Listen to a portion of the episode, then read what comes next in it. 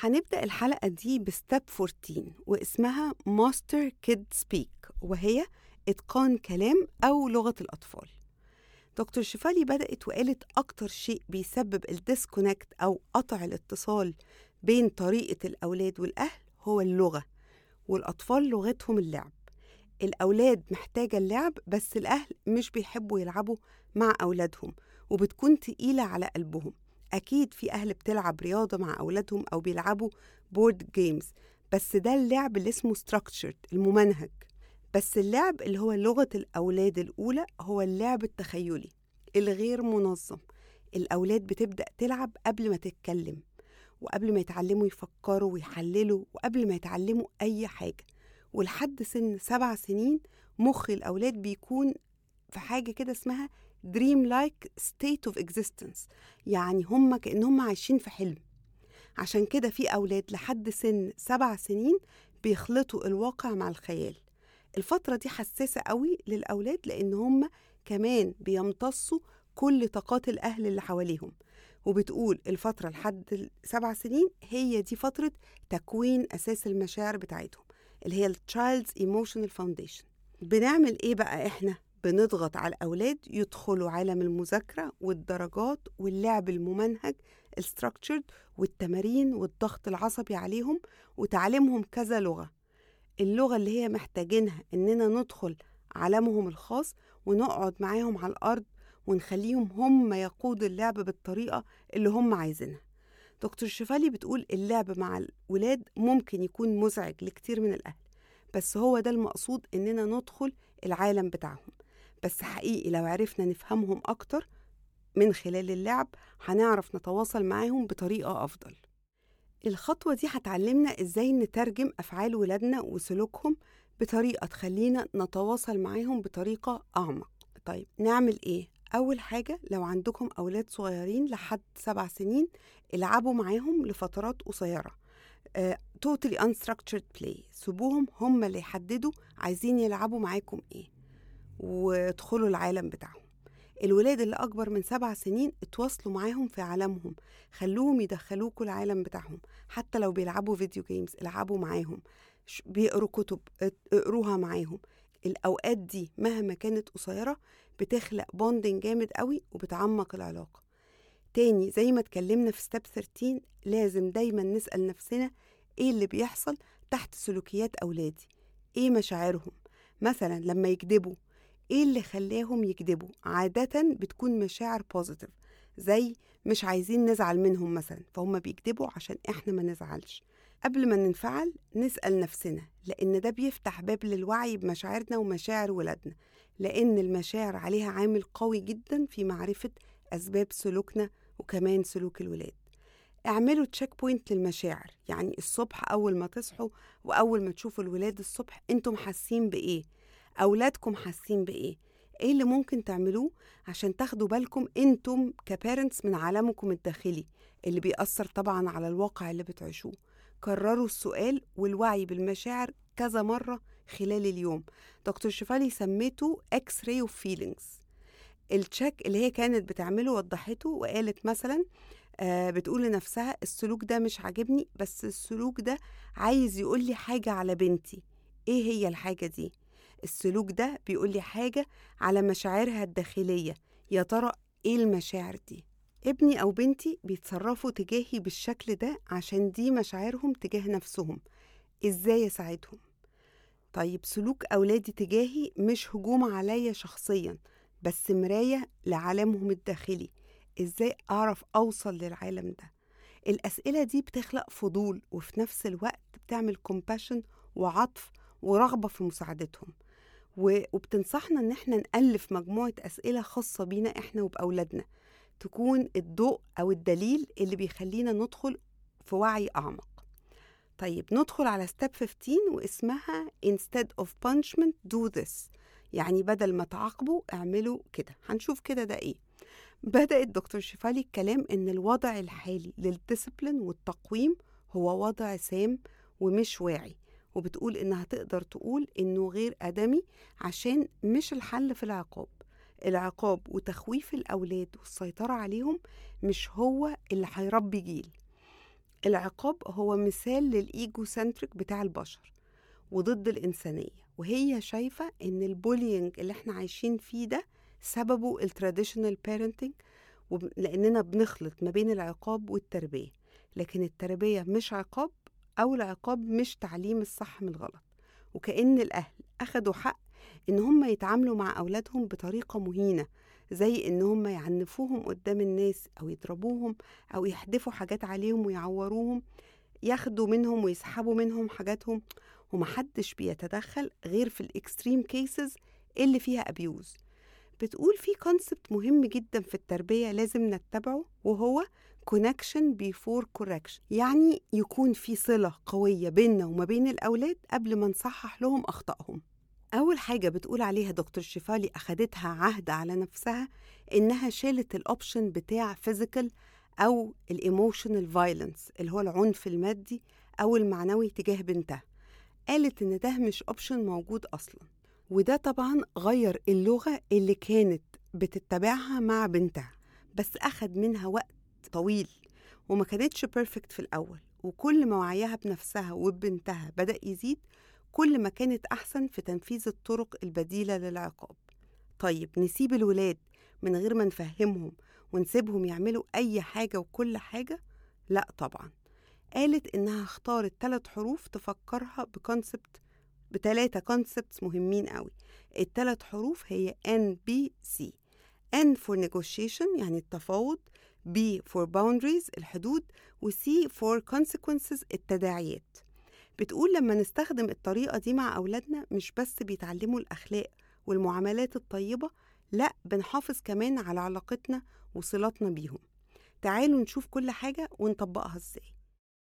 N for negotiation اللي هي التفاوض. والتفاوض كلمة مش محبوبة قوي عند الأهل لأن فيها هات وخد ومناهدة وشغل كتير صح؟ أكيد. الأصعب إنك تتفاوض وتتناقش مع الولاد عن ما تأمرهم بس المناقشة والتفاوض أكثر صحية للأولاد عشان بيحسوا بالإمباورمنت والقبول. كل البشر بيكونوا أحسن نسخة من نفسهم لما بيحسوا إن هم مقبولين وإن ليهم كلمة و control على حياتهم حتى لو ال control ده مش control حقيقي. المناقشة كمان بتحسسهم إن هم محترمين أو respected. يعني لو حد من الولاد عايز يعزم صحابه في البيت وإنتي مش موجودة ممكن نزعق وإيه ده؟ أنتم مجانين عايزين تجيبوا أصحابكم وأنا مش في البيت. versus لو اتكلمنا معاهم أيوة أنا عارفة إن أنتم عايزين تعزموا أصحابكم بس خلوها في يوم تاني أنا أكون موجودة لأن أنا ما أعتقدش وأنتم كمان إنه أمان إن أصحابكم يكونوا موجودين ومحدش كبير في البيت معاكم. أنا فعلا مش هقعد معاكم بس هكون جاهزة لو في أي risk تعرضتوا له وتناقشوا معاهم إن في risk أو مخاطر هم ممكن يتعرضوا لها وما عندهمش الخبرة الكافية للتعامل معاها. البروسيس دي هنا مهمة قوي لأن الولاد لما يشوفوا إننا فاهمين ومتفهمين قصدهم ومقدرين رغبتهم بس عايزين حمايتهم وإن الوضع يكون تحت السيطرة عشان ما يحصلش حاجة وحشة ليهم أو أصحابهم طريقة الحوار بتختلف. فهنا it's a win-win situation. هي مش حرب إحنا الاتنين عندنا هدف واحد إحنا مش فريقين ضد بعض. النيجوشيشن مش مين انتصر ومين تراجع. لا خالص الهدف منها الوصول لاتفاق يرضي جميع الأطراف. attitude في care مش خناقة. الظروف ممكن تتطور وساعات صعب نوصل لحل يرضي جميع الأطراف and it's okay. هي الدنيا كده. مش كل مرة الدنيا هتكون سلسة. ال communication والتواصل هنا هو اللي مهم. طيب مش كل حاجة هنتناقش فيها. في حاجات ما فيهاش نقاش. دكتور شفالي بتقول صح ولازم الولاد تعرف إيه اللي ما فيهوش نقاش ويكون واضح والولاد عارفاه.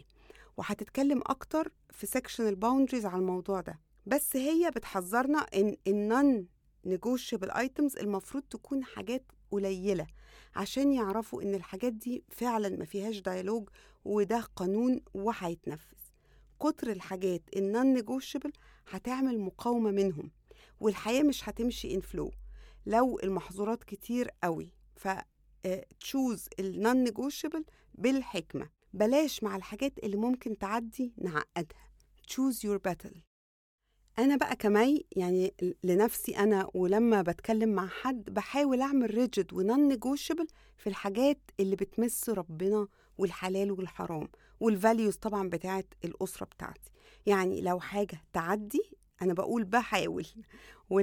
واللي عارفة إنها بتاعت مرحلة عمرية وهتعدي مش بقف عندها. بس عملا بمبدأ choose your battles ب يعني بحاول. بس برضو الحق يقال ساعات الإيجو بيكون هو المسيطر وده شيء طبيعي عندنا كلنا. تاني حاجة ال boundaries الحدود. إزاي بنحط الحدود مع نفسنا والآخرين بتأثر إحنا إزاي بنتعامل مع اللي حوالينا؟ عدم معرفة حدودنا ووعينا هنلاقي علاقتنا بتبوظ وخصوصا علاقتنا بأولادنا. ليه؟ لأن أولادنا على طول they are testing الحدود و testing our boundaries.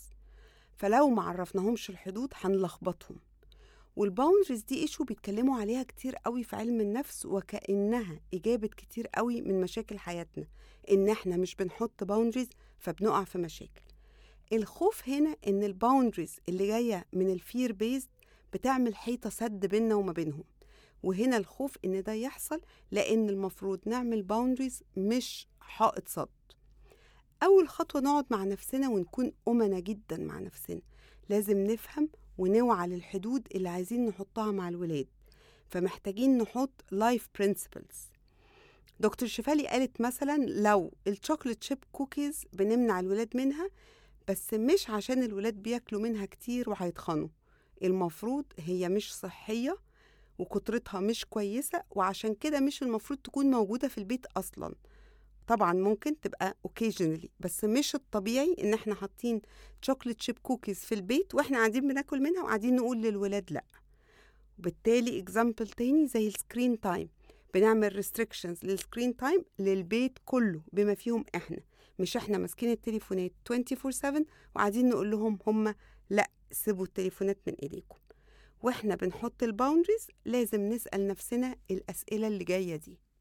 أول سؤال who is this boundary really for يعني هي ال boundaries دي لمين؟ لينا ولا ليهم؟ تاني سؤال is my boundary ego enhancing or life enhancing أنا هل أنا بعمل أو بحط الحدود دي عشان أحمي الإيجو بتاعي؟ ولا علشان أخلي الحياة أكثر صحية. تالت حاجة what is my boundary made of يعني أنا ال boundary بتاعتي معمولة إيه؟ stones or sand ال stones حجر ما بتتكسرش ولا sand flexible وممكن أغيرها؟ يعني مثال في الولاد بتستحمى ومبسوطين وفرحانين وعايزين يلعبوا ربع ساعة زيادة بال bubbles مثلا فهيتأخروا ربع ساعة عن النوم ده حتى لو أيام المدرسة. It's not big deal. رابع حاجة how will I communicate ال boundaries بتاعتي؟ إزاي أنا هشرح لهم وهتكلم معاهم عن ال boundaries دي؟ tone الصوت وال energy بيفرق جامد قوي. مثلا قوموا نظفوا أوضتكم حالا دلوقتي. فممكن يكون حبيبي أو حبيبتي أنا عارفة إن أنتم تعبانين دلوقتي. كمان ربع أو نص ساعة ممكن تقوموا تنظفوا الأوضة. فرق كبير قوي. تالت حاجة نيجي في ال NBC C for consequences اللي هي التبعات أو الريزلتس بتاعت أي فعل. لازم يتعلموا إن هم هيعيشوا حياة وهيتحملوا نتيجة أفعالهم. كل حاجة بمعنى كل حاجة هيكون لها consequences. أحسن طريقة يتعلموا منها هي ال cause and effect. بتقول إن ال deepest learning comes from direct experience. التعليم العميق اللي ما بيتنساش بيجي من التجربة. هي بقى بتقول إن بعد سن معين على 13-14 سنة المفروض مش مسؤوليتنا إننا to control the child's choice. يعني أنا عندي تحفظ بس فعلا من سن البلوغ لازم يتعلموا إن هما ياخدوا قرارات بس تحت إشرافنا والعبرة تكون بال risk اللي ممكن يتعرضوا له فيأثر على ال safety بتاعتهم. والعبرة بربنا سبحانه وتعالى والقيم بتاعتنا اللي المفروض اتزرعت فيهم من وهم صغيرين. دكتور شفالي قالت إننا بيكون صعب علينا إننا نسيب الأولاد ياخدوا قرارات ويتحملوا تبعات القرارات دي. وكل ما زادت حياتنا رفاهية كل ما تحكمنا في أولادنا بيبقى أكتر. مش عارفة أنتم موافقين على الجملة دي ولا لأ. بس على دخول الجامعة المفروض نسيبهم ياخدوا قراراتهم. لازم نساعدهم ياخدوا قراراتهم ويعملوا أخطاء من غير ما نحميهم. نساعدهم لما يسألونا أو نقول لهم رأينا والقرار يكون ليهم عشان يتحملوا المسؤولية. طبعا أنا عندي تحفظ على الكلام ده ومعرفش إذا كنت أنا ذات نفسي هعرف أطبقه ولا لأ. أيوة إحنا مش قاعدين لهم ولازم يتحملوا المسؤولية ويتعلموها بس بحدود. وأسيبهم لما أكون عارفة إن هم قادرين يفكروا وياخدوا قراراتهم قولوا لي رأيكم إيه واضح إن دكتور شفالي بتتحدى أعصابنا and our stress levels ولا إيه رأيكم؟